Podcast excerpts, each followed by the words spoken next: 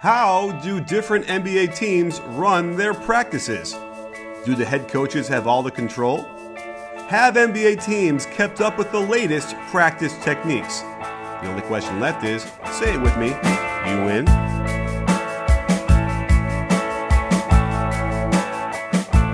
Hey, sports fans, Coach Nick here, and welcome to the B Ball Breakdown Podcast.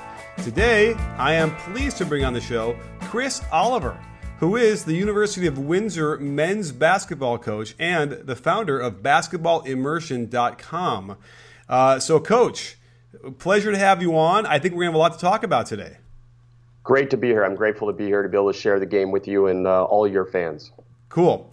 Well, for those of you guys who don't know, uh, Chris and I have been talking for a long time about various things, and on his website, he's got a great resource for coaches on everything that you want from practices to you know the offenses and everything. And I thought what's kind of cool we started talking about recently was that you had a chance to attend a bunch of NBA practices uh, in and around training camp. And I thought it'd be interesting to talk a little bit about the differences that you see between teams or, or similarities. And then maybe, you know, I can throw a couple notes in there myself from the things that I've seen in the last few years in practice as well. So, uh, you know, let's jump in there. I mean, what, tell us the teams that you got to, you got to uh, visit and watch practice for. Well, it stimulated my idea when I saw that your post and your interview with Steve Kerr, which was outstanding, and uh, you know, you obviously got to see firsthand how they practiced and uh, you know how they interacted with each other. And uh, as we know as coaches, it goes beyond just technical and tactical when you get a chance to see a practice. And I had a chance to see two practices with the Cleveland Cavaliers, two practices with the Milwaukee Bucks, two practices with the Indiana Pacers and then a few practices with the Detroit Pistons. And, you know, I feel that especially important was that I got to see more than just one practice with each team. So you got a chance to see, like, if one of those practices was a little lighter, the next one would be a little bit more competitive, five on five. And I think I got a little bit better feel for how they're trying to do things and how they approach things in terms of that. So I guess we all to know is do the Cavs work on transition defense at all?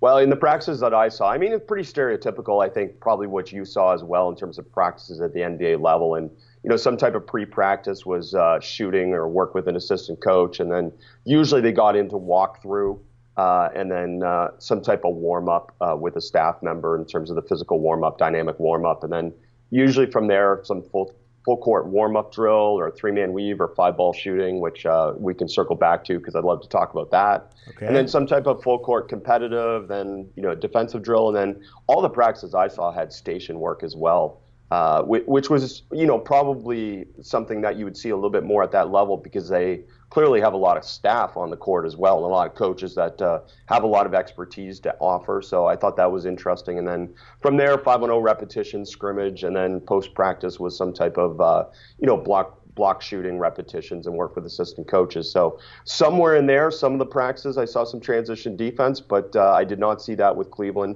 Now, in fairness, I did see them the second day they started practice, so maybe they covered that the first day. Maybe. Now, uh, what's interesting is you said you saw a lot of. Um, oh my goodness, what would you say? You saw, uh, you know, individual training um, in, um, I, you know what, my mind is mush. Uh, in the beginning, it, like you'll see them doing really basic fundamental drills, right? Yeah, pre-practice, uh, pre-practice shooting, uh, and some work with assistant coaches uh, in terms of some type of development, and yeah. Uh, you know, uh, just I guess a focus specifically on the individual player, which you know I think is important. I mean, at that level, I mean, the individual player wants to get better. It's not just about the team; they want to individually get better, and you know that's an individual motivation to continue their career and excel at their career. And you know, I mm-hmm. think that was particularly important to note. And you know, the, there was a lot of work pre and post practice in that area. Um, and I think post practice was more repetitions of shooting, whereas pre practice was a little bit more, you know, uh, cuts off of uh, different sequences or whatever it may be. Sure. It's funny because when I, I've seen them do that where they'll do really basic stuff like inside out dribble, maybe there's a coach pushing them or whatever, and they, they go through cones and do kind of passing. And I find that kind of funny because – like you, you know in the training camp practices are a little bit different than when you're in the regular season when they're like you know all hell is breaking loose. They don't have time to do a lot of stuff.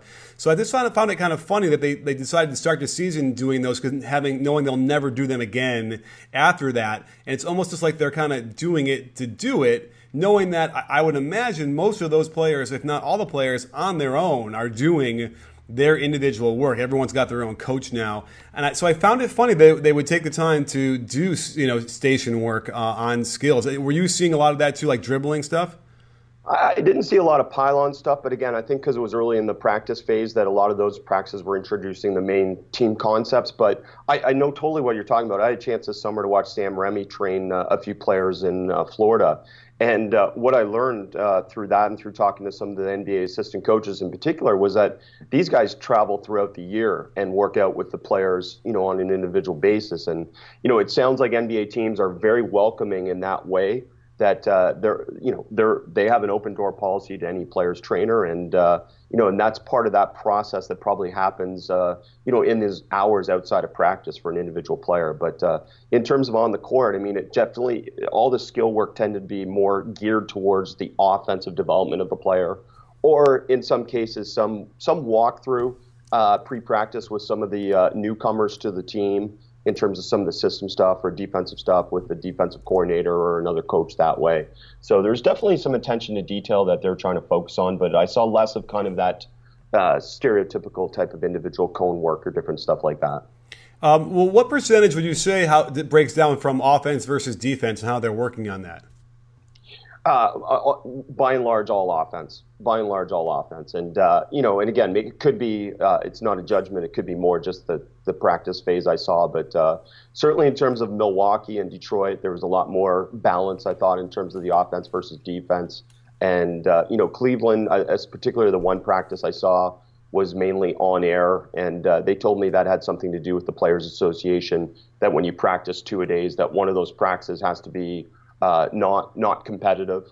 So you can't scrimmage in the one practice, which again I, I, I found interesting. I, I don't know the rule, and uh, but they had one practice was basically offensive repetitions and walkthrough, and then the second practice they had more competitive, uh, you know, five on five type of scrimmages and stuff stuff like that. And and that was another interesting phase was how they how they competed in practice. And uh, you know, I think the the mindset of some fans is maybe a little different than the reality in terms of how players approach practice at the NBA level. And I, I saw a lot of commitment to the craft and a lot of you know commitment to improvement from all players. And you know, at no point did I see any coach interact in a negatively negative way with a player. Mm-hmm. You know, everything was was very positive in terms of coaching and development, and uh, you know, really focusing on uh, being demanding without being demeaning, and and uh, you know, that was great to see. And that's what you would expect at that level. That uh, it shouldn't take a lot of motivation to be able to get those players excited to be able to develop. Sure. Well, let's get some observations you had specifically about you know the head coaches because I'm curious. You know, when you're watching Milwaukee's Milwaukee Bucks practice, you know, is Jason Kidd running the entire thing? Is he really vocal out there? Is he you know commanding all these different things, or are the assistants helping out? How does that dynamic work? Well, a lot of the coaches definitely delegated uh, in the three practices outside of Detroit. Uh, Stan Van Gundy definitely was very involved in a lot of the coaching. Um, but at the other three practices, there was a lot of delegation. I, I believe that uh, of those uh, three, uh, of those four teams, three of those teams have designated defensive coordinators as well.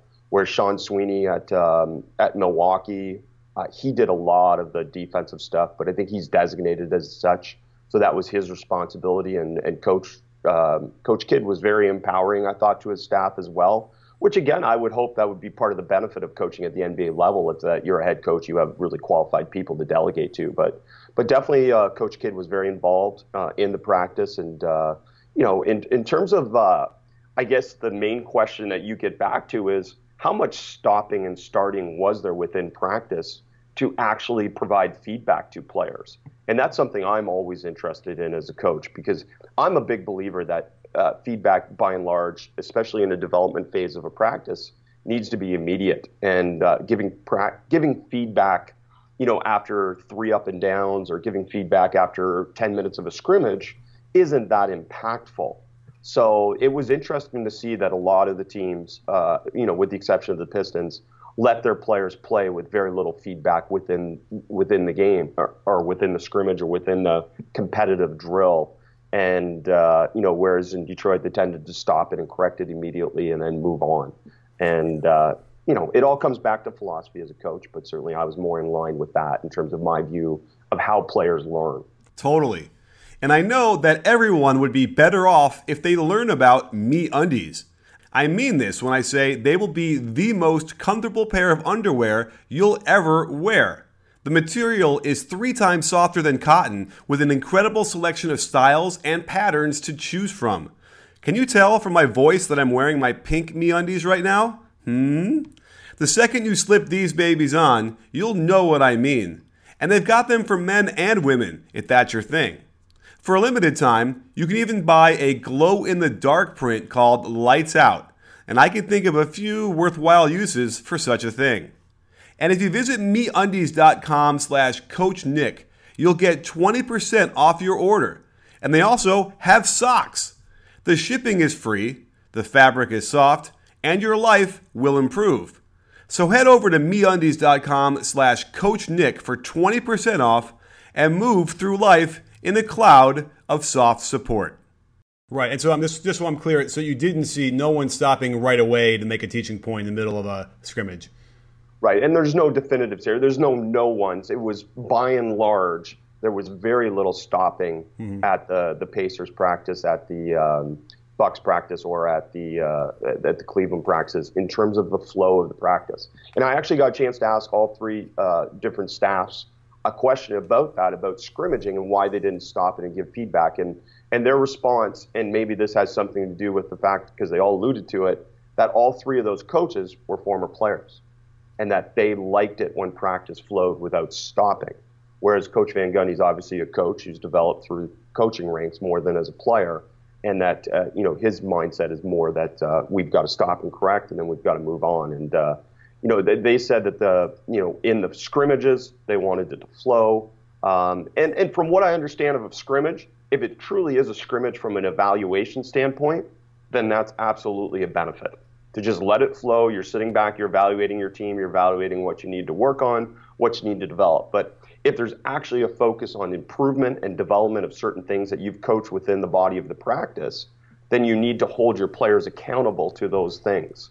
And that's definitely what I saw more with the Pistons practice in terms of them stopping it and holding them accountable to something they taught in a drill previously. Okay. Now, and I guess that does uh, uh, talk to uh, attention to detail a little bit. And I felt like, do you feel like there was a wide range between those teams of how uh, how closely attentive they were to the details of the offense and spacing and timing and movement?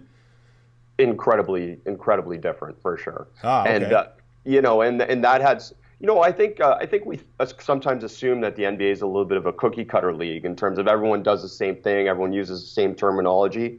And and I didn't see that. I saw a lot of different terminology for the same thing. I saw a lot of different approaches um, in terms of you know philosophies. I mean, certainly Indiana was trying to play through the post a little bit more, uh, which is counter to kind of the modern game. With but you know they have Miles Turner inside, so they were trying to do some stuff to be able to play through him. Whereas most of the other teams were more you know a little bit more pace and space. Although the Pistons certainly aren't uh, playing with much pace. But um, it, it, was is definitely different in terms of the approach and the attention to detail. Um, and uh, you know, I guess the other thing that really came through is that um, you know it just there there wasn't a great balance I thought between stopping and starting practice. You know, to in terms of actually coaching.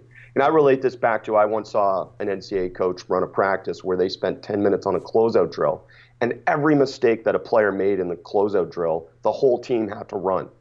And then when I saw them scrimmage later for about 15 minutes of practice, not one time did I see that player actually apply what the coach was trying to, well, hold them accountable to in the drill. And it makes you wonder, well, why did you do the drill if you're not going to hold them accountable in the game? Well, it, and, it also makes you wonder how running sprints helps you improve your closeouts. Oh, absolutely, absolutely. No, I'm on board there. I mean, I'm I'm not a big fan of you know, and I didn't see a lot of punishment nor anything like that in the NBA practices. Although certainly they did a few time drills, you know, where I saw you know the traditional time drill where, uh, and, and this comes back to five ball uh, shooting, which is you go three man weave down the floor, a player shoots the ball. Uh, on a layup, and then the other two players get a pass from the baseline, and they each shoot a three and then the you know the three on the baseline go the other way, and it's a progressive drill that keeps going like that, three man weave, and everyone gets to shoot.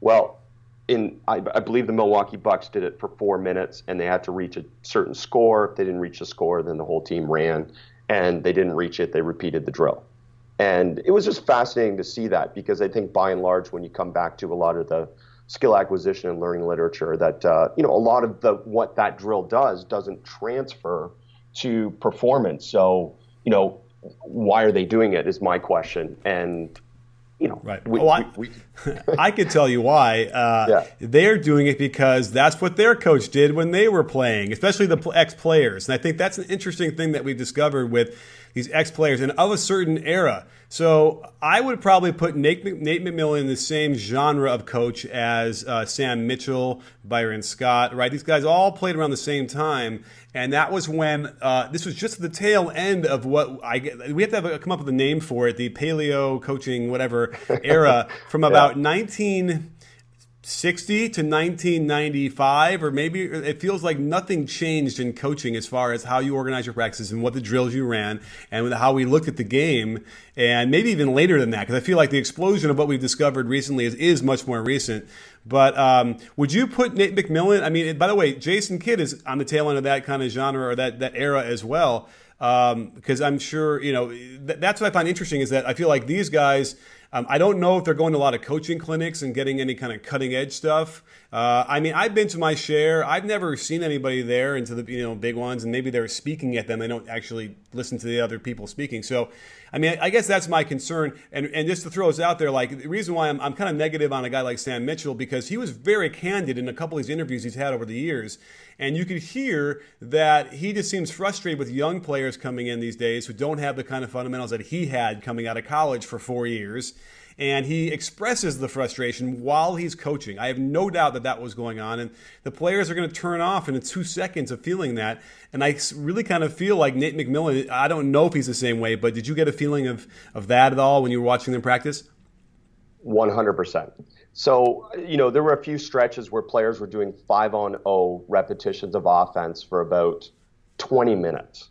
20 and minutes? 20 minutes. And, you know, at one point I looked at the Cleveland, one of the Cleveland lineups had uh, Calderon, Korver, uh, Jeff Green, um, who else was involved in that? And, and, uh, you know, five guys that combined experience is over 40 years of NBA experience. Okay. And, and what we know, and what basically my obsession with, is that uh, like nothing they did in that 20 minutes stimulates their thinking, and nothing that they did in that time increases their enjoyment of practice, improves their retention, or increases their transfer of the skills and decisions that the coach was teaching to games. And that's that's proven by you know skill acquisition, leader, uh, you know evidence that goes back you know well well before these coaches started coaching. This isn't new.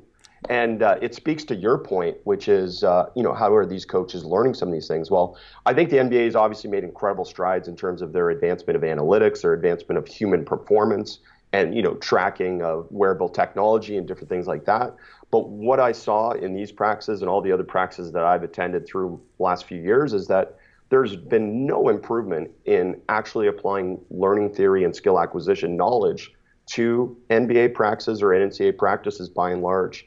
And uh, I think that's what was unique about the Pistons practice is that I would say for the most part, everything they did was more game like, and everything they did was more offense versus defense.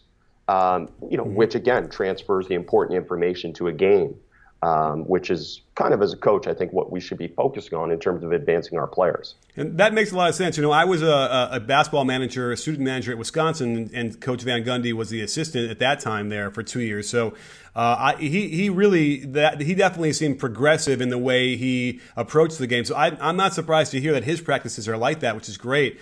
Um, and, and again, uh, I've been to plenty of practices where you're, where you're right. There just seems to be a, a lack of. I think that a lot of times they feel like they're so good you know that you know the ball throwing the ball out there that, that actually that typical thing you hear about high school coaches oh we're going to throw the ball out let them play uh, but I think that actually becomes more uh, prevalent in um, in in the NBA. And the thing I find funny was with I'm looking through Giannis's stuff. I just did a big breakdown of him, and I was right. watching the game last night, and he's incredible. He's scoring all these points, but the thing I found really interesting about like their offense, for instance, is that, um, and, I, and, I, actually quoted this out on, tweet, on Twitter, where they they it's they're la- they're having trouble with spacing, but it's not because they don't have shooters. It's because the way they're moving off ball is all bunched up. There's no detail there, and I, it's weird because I, I, don't normally see that. Usually easy enough. So, like, were you watching the Bucks practices, and, and were they obviously? I think you said they, they probably aren't going to blow the whistle immediately and say, "Hey, you need to be on the wing instead of in the mid post area." Are they? do, They're not. Are they doing that kind of stuff? No, there's very little development without correction. And, uh, you know, there wasn't a lot of correction. There wasn't a lot of, uh, you know, those situations as you're saying that, hey, you're not in the right spot. We need to focus on this. And then why we need to focus on this. And I think as a coach, that's so important. And you can't be afraid, especially early on in the season, to stop your players and, again, hold them accountable to what you want to have happen. And they're not going to learn just by rolling out the balls. They need feedback, whether that's feedback through the use of questions to stimulate their thinking or whether it's the use of you know, you providing them the information. I mean, I generally come back to these two things. When I look at a drill and I say, is it game like and will it transfer skills to performance? And and we know that like a three man weave, and again, this is not judgment of the three man weave. If you use it, it's great, but it, it doesn't really transfer anything to a game. And that's what I guess I look at the NBA and I say, well, it definitely doesn't transfer anything to a player at that level because right. they're well beyond that in terms of their expertise. And you could argue three man weave is great for a new learner. You know, it's their initial learning of the game and it's a movement skill and all that. But once you get to the NBA level, I mean, the decision is harder than the skill. The decision is harder than the skill, and that's what you're talking about with Giannis. It's like his development is not skill based at this point. Is although obviously his shooting needs improvement, and different things like that. There's minimal development in terms of his skill but what's really can improve is his decision making. And I think that's where we miss the boat a lot as coaches that we focus so much on technique and skill, but we don't focus enough on actually decisions. And the only way to truly, truly stimulate decisions is to put them in a situation where they have the distracting information that exists in a game and the visual cues that are present in a game and that doesn't happen if it's on air. You need yeah. offense versus defense. Which is why I reacted so uh, surprised when you told me they ran 20 minutes of five on zero offense because. You know, it's funny. Uh, you know, I, I, can compare this to what I've seen in the Warriors practices, which could very well be skewed because obviously they're, they're the best team in the world, and they, they sort of, you know, they are, and and you can argue that it doesn't matter what they would do in practice because they are so good. But um, I will tell you this: a, a, couple different things. Let me ask you this: Did you see anybody? Did, did they go through film before the practice started? So I asked the coaches some of that because uh, my exposure to you know more video and everything is through Hard Knocks and the, the NFL, where they really show you what happens at a training camp. And I honestly didn't know what they do off the court at an NBA practice. I've only been to the practice. I haven't been to the video, but I did ask them if they do film and video, and they do. They said they do do that um, you know, off the court. But I am definitely curious how much they do at, at that point, and then whether they have those uh, meetings where they do terminology, where they do covering, you know, different situations and different things like that. Because the other thing I saw a lot was about a 15 minute phase, maybe a little bit longer, that was walkthrough at the beginning of practice prior to the start of their, you know, dynamic warm up phase. And again, what I know is that essentially in those situations, even if there's 10 players on the floor, there's five to 10 off the floor that are just standing there for about 15 minutes. Mm-hmm. And, and we know that that does not impact learning. That doesn't. I mean, no matter what you do. And uh, that was another thing. I mean, uh, the 5 on 0 reps, okay, fine. You're going to do 5 on 0 reps. But there's still a better way to do 5 on 0 reps to be able to maximize a player's time on task. And I saw some NBA teams that had two beautiful courts and they would have one group of five go there and back on the on one court while the 15 other players just stood off on the sidelines. Mm-hmm. And you know, obviously, there's different ways to do it, but you could have teams cycle around the two courts. You could have it, you know, teams go cross court. If you only had one court, you could have one group of five go one way while the other group goes the other way, and creates kind of some intentional chaos. You know, but anything other than just five and zero oh with one group going and everyone else watching because yeah. you know they're not getting anything out of that experience. Right, right. Um, and so, okay, because I uh, the, the, Warriors, you know, they start every practice with film on the court. They have the whole thing set up there, so they literally can watch for, and it's not long. You know, as a full group, they don't go that long. They, they, it's maybe seven, eight minutes of video, maybe, maybe even less. And they make their points. They put the stuff in, on, with graphics on the screen while they're talking, uh, very, you know, quickly. But everyone together on the court, and they can get around the court and actually start doing what they've been talking about. The other thing they do, though, which I, I, think we've already answered, was that they will do a full uh, defensive skill work, uh, you know, skills and drills for 25 minutes every practice, no matter what.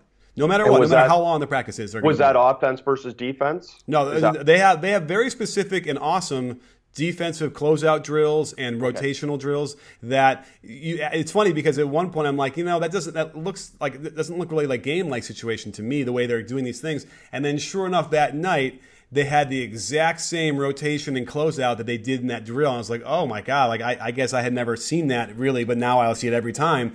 Um, and, and so Ron Adams, who runs that, he's the defensive guy. Um, I mean, he gets his 25 minutes every practice. Like they might have a practice that only goes 50 minutes and he'll get his 25 just on defense alone. It, it speaks volumes to me. Um, you know, the one thing that we, we both lack, I, I don't I don't know if you've ever seen a Popovich practice. Have you? No, unfortunately, no. But uh, you know, that would be something. I mean, there's a number of coaches that I think might do things differently from from my viewpoint, but I, I don't know. Again, without being there, it's really hard to evaluate a coach, in my right. opinion. And uh, you know, that's ultimately it. And and even then, like you know, I say Coach Van Gundy did the best job, but that doesn't mean his team's going to be the most successful of that that that group of four, obviously, because right. ultimately it comes back to you know personnel and. Uh, you know, clearly having a Giannis is, is going to make you a better coach, and that's right. that's still the blueprint for success. And uh, so when you talked about the Warriors doing video like that, I love that. I mean, some of the NBA teams look like they were set up to be able to do video right there on the court. And I'm not I'm not here saying they didn't do it previous or before, but when you say they did video and they went right to applying those concepts, did they walk through them or did they do them within a drill work? Immediately afterwards? Yeah, usually they would do it that way. I mean, I, it, although I have to think that in, in training camp, um, my, as I'm thinking about it now, they would talk about the concepts and then they would do their warm up stuff for a few minutes, and then but then they would get into it and they would do but they do the breakdown stuff. So they do the three on zero and three on three stuff, which I think is really important because when you're talking about offense, it's really three players are usually involved in the scoring uh, and then the other two are on the weak side or whatever's happening. And you get a lot more reps that way. And they will mix it up where they make the guys play with different players too, which I thought was interesting too to kind of get some familiarity to breed team, you know, team. Otherwise, if you're always playing your starters together, then you kind of, I know you want to develop that chemistry, quote unquote, but you also want to develop a team, right? Thank you. What a great what a great observation. And I, I observed that the same way, and I got frustrated almost watching, you know, some of the players that might be 10 through 15 uh, never getting a chance to play with some of the better players and and really never mixing any of the lineups the whole time I was there. And I thought that was confusing because again, we know that part of the NBA, you know, l- lifestyle is that you're going to play so many games, you're going to play back to backs, you're going to play these crazy schedules, and now you've got to make sure that you're you're constantly uh, shifting your lineups, changing your lineups. You've got to play with different players, and yeah, I didn't see much mixing. And uh, you know, I'm definitely a big believer of that in terms of our practices. We try and constantly mix. And if anything, I don't make teams at all. So our players make their own teams and get a chance to lead each other and have different lineups every day because you never know who you got to play together. Right. So that's and, a good observation. And the camaraderie also, because like a, a, the, the 14th man would end up making an awesome play and scoring, and they just they celebrate that. That's really, and then you kind of see that resulting on the bench in a game if he's in and he does it right. You kind of that's all been developed in the practices. It's not like it's almost not spontaneous in the games because it's that same thing that developed. Because you know Steph will throw, um, you know gosh, McAdoo a pass and he dunks it, or whatever, and they're all like, you know, they, they get excited about that, and that's that's what's so great. I, I know in, in, Steve Kerr's interview with me, we talked a little bit about that notion of, you know, yeah, he could just run pick and roll with KD and Steph every single time, but that's going to get uh, Draymond and uh, Klay just standing there for the whole, whole, possession, you know, just waiting for the ball to maybe come to them every fifth time. And uh, that's the, that's what doesn't make for good. Um, you know, what's what did he use? He said. Um, you know, good energy, but also, uh, you know, the uh, you want to have morale on your team high, and that's you know, you want to feel like you're part of it. Yeah, and I've seen NCAA teams practice in particular where the the walk-ons and the non-scholarship players or the guys that aren't in the rotation just stand there the whole practice, or they end up being you know just dummy players or you know passers or different things like that. And exactly what you said, like how is that interesting and how is that engaging and how does that help your team build its morale and its cohesion? It doesn't. It, it how about doesn't. this? I've seen those practices where the assistants don't do anything either. They're standing there alongside those guys and they can't do oh. anything. And the coach says, "I won't name names." And by the way, we're not yeah. here to crap on you know coaches. No, no. Uh, and that's the thing, to get back to the Sam Mitchell thing about the frustration, I, have said this before, people maybe have heard this on the podcast before, but, you know, rather than express frustration at a player who doesn't know how to uh, properly pivot, you know, on the right side of the floor, and I'm because because I think what happens is he goes, what, who did no one taught you this? What's wrong? Why, how can you not know this? Instead, it's you got to be coming at, the, at, it like this is the first time you're going to watch Star Wars, right? That's how exciting yes. it is. I'm going to show you something you haven't seen before. This is amazing, and you're going to love it. Like that's what it needs to be, uh, and that could very well be for a pivot or a footwork thing, or it could be an offense. Like, oh my God, you haven't ever run zipper in an offense. This is great. Like this rookie who's coming in. This you know yeah. this would be really fun. You're going to love it, and we're going to you know. So I think it's that kind of thing that you have to be very careful with. And I, I have to imagine the younger coaches coming in uh, have a better sense of that versus that the Byron Scott, Sam Mitchell, you know, Nate McMillan guys who, you know, we saw Byron Scott torture uh, D'Angelo Russell on purpose mm. in, in wow. that, his rookie year. He did it on purpose. He thought he was making him a tougher player. Well, you know, and I'm sure you do this too. Like you sit there as an observing coach, and I'm part of the fun of going to these practices is that I put myself in the shoe of the coach and say, what would I do if I was coaching this team and how would they respond to my methodology and my approach? And I know that my methodology and my approach would be very different than what a traditional player has come up with in terms of block practice, on air drills, you know, not as much competitive, and then obviously incorporating concepts like random and variable practice rather than doing the block repetitions of shooting. And and I think again, I think by and large these guys are, are professionals who want to get better. So that if you can somehow convince them you know, the why, which is obviously part of what Golden State has probably done, you know, to a phenomenal is just, level is just convince them the why. You know, the why should we defend as a group? Why should we play together? Why should we share the ball? Why should we try and lead the league in number of passes per game? You know, all those different whys are the part that ultimately I think as coaches and as fans that um, you know maybe we don't see behind the scenes, but those are the things that I think make teams most successful, even more than scheme.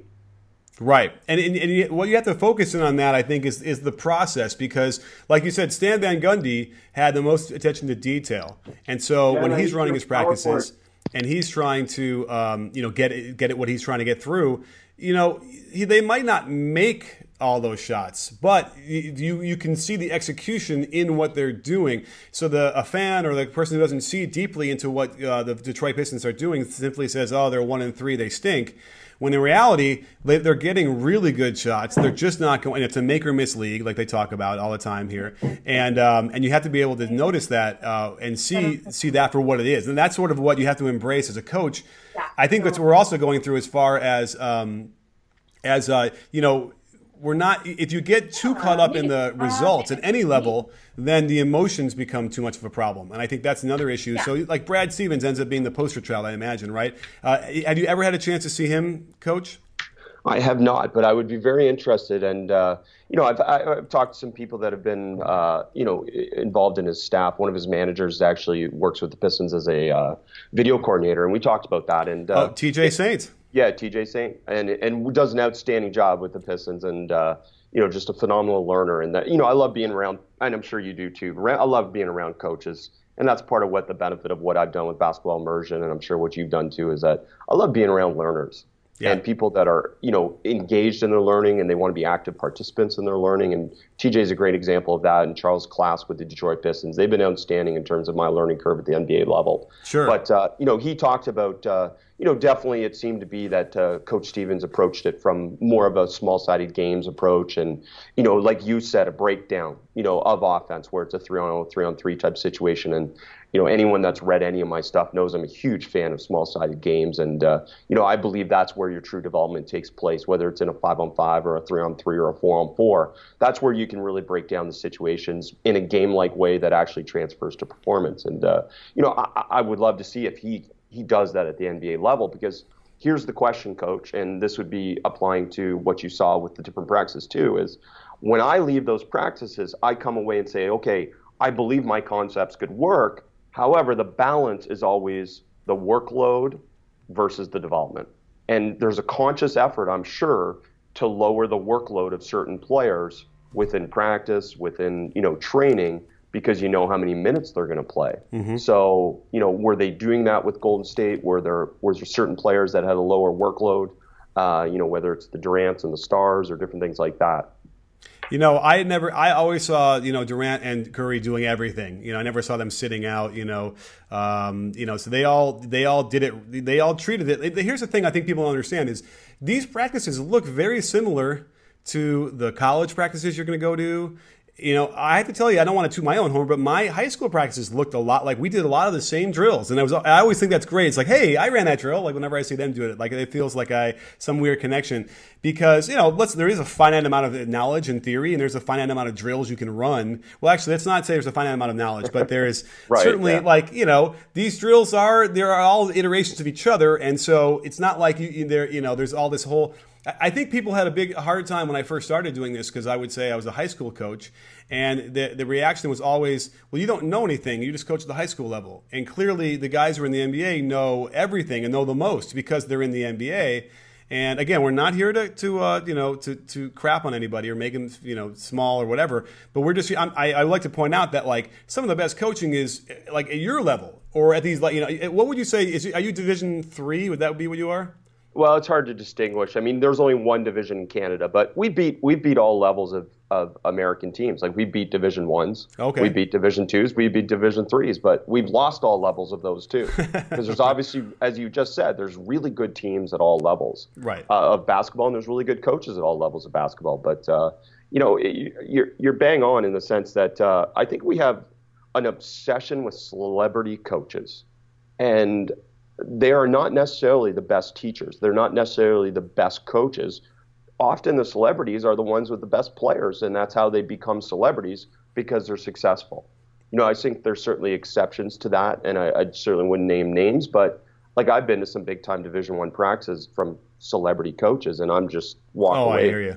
You know, there there's absolutely nothing there that I take away that's uh, that's going to help what I do already, and uh, yeah. Know, I, I, get what you're saying that your practices are very similar, and uh, I would say in a lot of contexts my practices are very similar too. But I think the context it, it, it only varies is that we go we go almost immediately to offense versus defense and do very little on air.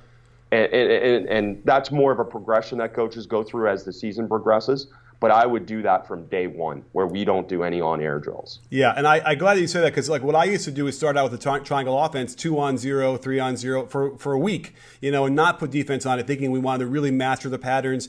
And I what I discovered was my teams would start out slow in every game, and eventually, you know, midway through the first quarter, we kind of wake up and start playing better.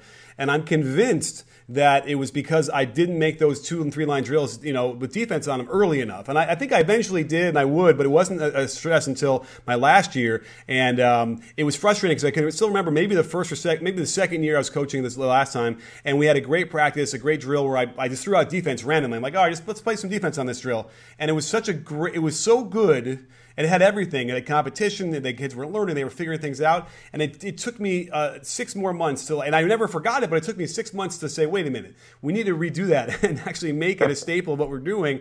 And now I can't say it enough. Uh, and you know, and I think the the fear is that coaches will are fear are afraid that Bobby Knight's going to walk in and see this chaotic mess going on and think that this guy doesn't know what he's doing. When in fact, that's the learning going on. Oh, it's so true. And you have to be okay with the mess and you have to be okay with it being ugly. And that's learning. Everything's bad before it's good. And it's okay to be messy. And, and what we do know is that basketball is a game where no skill is executed two times the same way. Right. So technique is tactically and context specific. So if we're practicing it in isolation, it's not going to transfer. So you you coming to that conclusion and saying, hey, listen, even though we might struggle a little bit early in terms of how we execute, having the defense there gives them the context right away that's going to be transferring to the game. And I cannot encourage coaches enough. If you're if you're afraid of going say from 5 on 0 to 5 on 5, just go 5 on 1. Adding one adding one live defender or two live defenders completely changes the context of running an offensive play. All of a sudden you've got more game-like passes, you've got more game-like decisions, and you've got more game-like timing because I remember one of my players in one of my exit interviews. It was my my third year of coaching, and I asked a player. I said, "What what thing did you find the least stimulating about practice?" He goes, "Coach, there's nothing less interesting than 5-0 inbound. Like there's nothing more boring than five on zero inbound." And you're mm-hmm. absolutely right.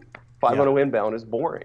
So yeah. how do we, you know, how do we train it? Well, we we had two or three live defenders right away that can do anything and take away anything because at least now you're you're stimulating some type of decision that goes along with you learning the pattern, and that's an important part of the process. And uh, you know, and again, uh, it comes back to the NBA practices where you watch and you go, really, does Jose Calderon need 15 minutes of 5 on 0? No, I mean, no. he could pick up anything. You diagram it, he could run it. Oh, you know, but yeah. The Warriors literally would put a new set in five on zero. They do it like two times, and then they go yeah. out and they run it perfectly that night in the game. But the work had already been done. That's I think the point there is. It's not like like you know oh they're the only team that could do that, but because they had already done all that work with all their skilled work. I mean they do all that stuff in the beginning and the and the, con- the conceptual part of it. Then they can easily put it together later very quickly uh, and then get into the five on five. I mean it's without question it's it's it, uh, imperative. Even the six seven year olds that I coached my son at the at the YMCA in Hollywood, like I was all concerned they couldn't barely catch, they couldn't really dribble and finally, after a few weeks of like just doing like stationary drills, I'm like, no, we're going to play two on two and three on three. And it looked like a bomb had dropped on that court. But you know what? They started playing a lot better in those games, you know, because they taught themselves a little bit more than me sitting here yakking their, my, my brains out. No question. Coaches are obsessed with the perfect practice. And I would argue that if, if, you, if your team is doing something perfect, they're not learning anymore. And the same thing applies to a drill. If the, if you're doing the same drill in the middle of the year or the end of the year that you doing that you did at the beginning of the year, then you're not improving. Like you're not you're not adding anything new. You're adding not adding a layer of challenge. And there's no greater challenge than live defense. Yeah. And uh, you know, and you've got to get there, and it's got to be ugly. And I'm okay with the ugly. You know, we're ugly right away, and I'm okay with it. But I get that some coaches that's more of a progression. But uh, I, I just think as a as a coaching world, we do too much on too much on air. We do too many drills that don't transfer, and we do too much on air without uh, without defense or without live offense yeah. versus defense. And, and, by the way, I've had coaches argue with me that they want to start every one of their practices all year long with the same drills. And I, I don't know. I just I can't do that. My I want I need you know to break it up and otherwise because people think oh it's it's uh it's reassuring they know every every practice is going to start the same way. But to me it's just like you just you tune out after a week of doing that. And uh, it, even if you put defense into those drills, so uh, I'm always that guy that's always trying to just mix it up, stir it up. Uh, you know, even with the Warriors in their film sessions, they always have something funny in their film sessions as well. They'll stick something in there. And with the you know even if you're at the high school level with the technology, it's not hard to like do some editing or some fun stuff, and anybody can kind of do that now. Um, so it's really important, and you know, you, you, can, you know, Phil Jackson's fingerprints are all over that. You know, I think Brian McCormick's fingerprints are all over our discussion right now as far as talking about fundamentals. Um, but we got to talk about, yeah, go ahead. No, I was just going to say, I mean, you're right. I mean, everything that I try and do, ultimately, in terms of deciding what we're going to run, deciding how we're going to practice, what drill we're going to do in practice, comes back to player satisfaction. I want my players to enjoy the experience of practicing because a certain amount of practice, no matter what we do as coaches, is monotonous and boring because mm-hmm. it's repetition, mm-hmm. right? And if you're doing the same thing every day, then there's no question that's not interesting to the players. But how about for the coach? I think what coaches forget all the time, and I get in these discussions sometimes on Twitter too, is that coaching is about your development too. So where's your room for experimentation? Where's your room for trying something? And you and I have probably tried drills before. We went in, we tr- thought this was the greatest drill in the world. This is going to solve a problem, and it's a disaster. And it's a great learning experience for you as a coach yeah. to try things sometimes and learn from them, whether it's a set or a play or different things like that. And that that that learning and failure process is important for a coach just as much as it's for a player. And if I was to say one thing I, I believe about our Canadian game and about you know the FIBA game and the international game is I just find there's a lot more creativity. And whether it's the high stakes that exist in the NCAA or you know in the NBA, but there tends to be a lot more repetition of the same thing over and over again. Um, as you said, it goes back to generations of coaches that have done it before, so we're going to do it.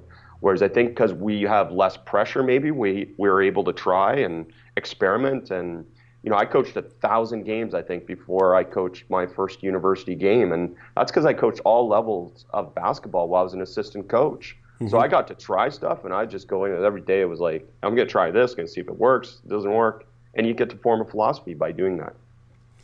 Okay, we have to get into this. I got to talk to you about the Cleveland Cavaliers practices. I got to know, uh, don't throw anybody under the bus. Who coaches the team? So, um, you know, definitely the assistant coaches were very involved. Ty Lue was very soft spoken, but very involved in terms of a lot of the things that they did. But I, I will say this if you looked at my notes from the Cleveland Cavaliers practice, I would tell you that they were pretty, pretty short. Um, and, and again, I don't mean that to be disparaging. I just mean that the two practices I saw were this. The first practices was was largely walkthrough, five on zero, oh, some skilled station work, and then that was it. And then the second practice was largely, you know, warm up, five on zero, oh, and then scrimmage. So I didn't see a lot of technical, tactical correction or coaching in those two practices, and I don't know if that's a reflection of what we see on the court. Um, you know, whereas you know in one practice, you know, watching Coach Van Gundy run a practice, one two-hour practice, man, my my pages of notes were just, you know, you know, I'm 10, 15 pages wow. in, and you know, I, I, my hands hurt. You know, did, because well, now did you see so LeBron? Was LeBron involved at all? Okay, so that's that's an outstanding question because he was amazing. Like everything that you would think about LeBron was true. I mean, he was a presence in everything they did. He asked questions. He wasn't. I didn't see him be in any way confrontational. I didn't see him being in any way negative to anyone. He was. He would go and ask a question, or he would add an opinion, or obviously with players, I would see him interact with some of the players off the court. And I've got to think that again, he's he's as good a coach as you can get on the floor. And uh, you know, you can see so many situations when he was on the floor in practice just got better because of his communication, which is the other part that um, you know I thought Milwaukee did an outstanding job and Cleveland did an outstanding job in those two practices of emphasizing communication. And that's not to say the others didn't, but you know, I was really watching if Giannis and, and LeBron and you know some of the the stars, you know, the Dwyane Wade, he he practiced the second practice I saw in Cleveland. If those guys were engaged in practice as, as communicators and leaders, and I can say it was. I mean, they were they were all very engaged, and uh, you know, it wasn't that uh, spoiled superstar type of mentality in any way. Coach, this was a great conversation. Um, we can probably do this for another few hours, and you have to come back. We'll talk some more about other things, or maybe we'll get on the court, the video uh, camera, and do some stuff there. So uh, I can't thank you enough for doing this and, and, also sharing these insights. I feel like this is really revealing uh, and to a lot of people who don't know what it's like uh, on, in these NBA practices. Well, thank you so much for having me. It's long overdue, and I'd love to talk more. You do such a great job sharing the game of basketball, and uh, I appreciate it. And you've stimulated some of my thinking, and uh, I know we'll continue to do that. And for anyone that's interested on basketballimmersion.com this week, I'll release a blog too with some of those notes that I already shared with you from the practices as well, so they can see some of those notes and diagrams and different things. Fantastic. Well, thanks again for coming on, and I appreciate being part of the conversation. And, well, don't forget, sports fans, at B-Ball Breakdown, we're not a channel, we're a conversation. You in? Are you in, Coach? I'm in.